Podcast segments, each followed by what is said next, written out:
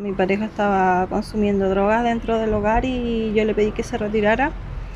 y empezamos una discusión a lo cual él me, pescó del pelo y me arrastró hasta abajo hasta la cocina y trató de quemar mi cara, me empezó a golpear y mis hijos se metieron a defenderme y él salió correteando uno de mis hijos con un cuchillo, trató de apuñalarlo y yo lo alcancé a correr hacia atrás y el cuchillo quedó clavado en la pared. Mi otro hijo salió arrancándose a la calle. Que él me quitó teléfono, llaves, nos dejó encerrados. Entonces, en un momento de descuido que él empezó a alegar con un vecino que estaba acá afuera, yo esto corrí a buscar un teléfono y llamé a carabineros. Le avisé a mi hermana, a mi vecina, que, por favor mandaran a carabineros porque mi, pareja me estaba agrediendo. Y al rato después llega carabineros. No sé, pasarían unos 15, 20 minutos en que llegaron, llegó carabineros acá. Familia yo sé que siempre va a dar por el POM,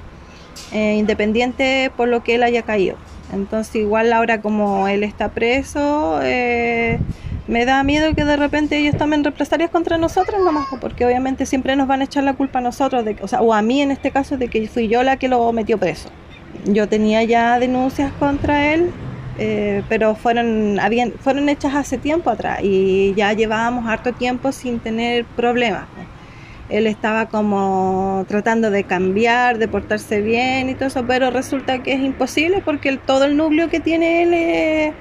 eh, son personas que consumen drogas, eh, siempre andan con peleas y cosas así, así que era imposible. Así que siempre volvía a caer a lo mismo.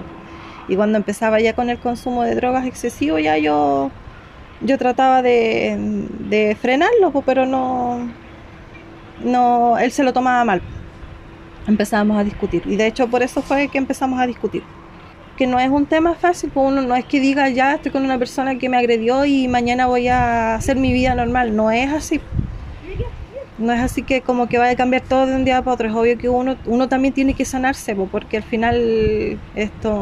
uno también tiene culpa de estar con estas personas que saben uno que no van a cambiar.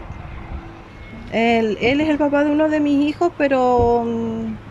eso no no influye en nada porque prácticamente yo de él no, yo no esto dependo económicamente de él, así que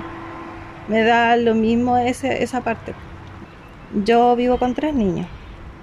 uno de 12, uno de 10 y uno de 2, la, la menor que es hija de él. Aparte de los 100 días de investigación, ojalá que quede preso hartos años porque no solamente es un peligro para mí, sino para cualquier otra persona, porque él es una persona violenta y él no va a cambiar esa actitud de él, él siempre va a ser así. Así que ojalá que quede harto tiempo preso nomás y, y que, que, la gente que está viviendo problemas así como los míos se atrevan a denunciar. Por cuestas, cuesta, mucho que cuesta porque por el tema de la uno, a uno le da vergüenza y todo eso, pero hay que hacerlo, ¿no? Porque al final uno es la que está corriendo riesgo y no solamente uno, el resto de las personas igual, porque si son violentas van a ser violentas con cualquier persona.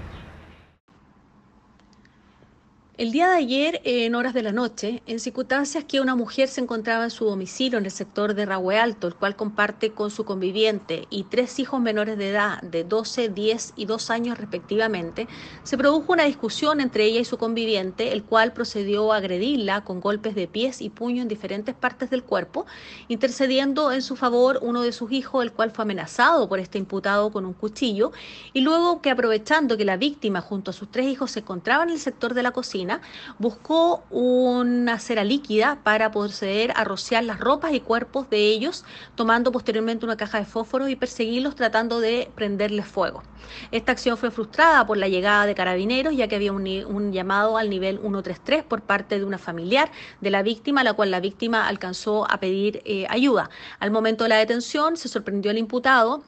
con dos municiones eh, sin percutir y además de ello 47 papelillos contenedores la cantidad de 13,88 gramos de eh, cocaína.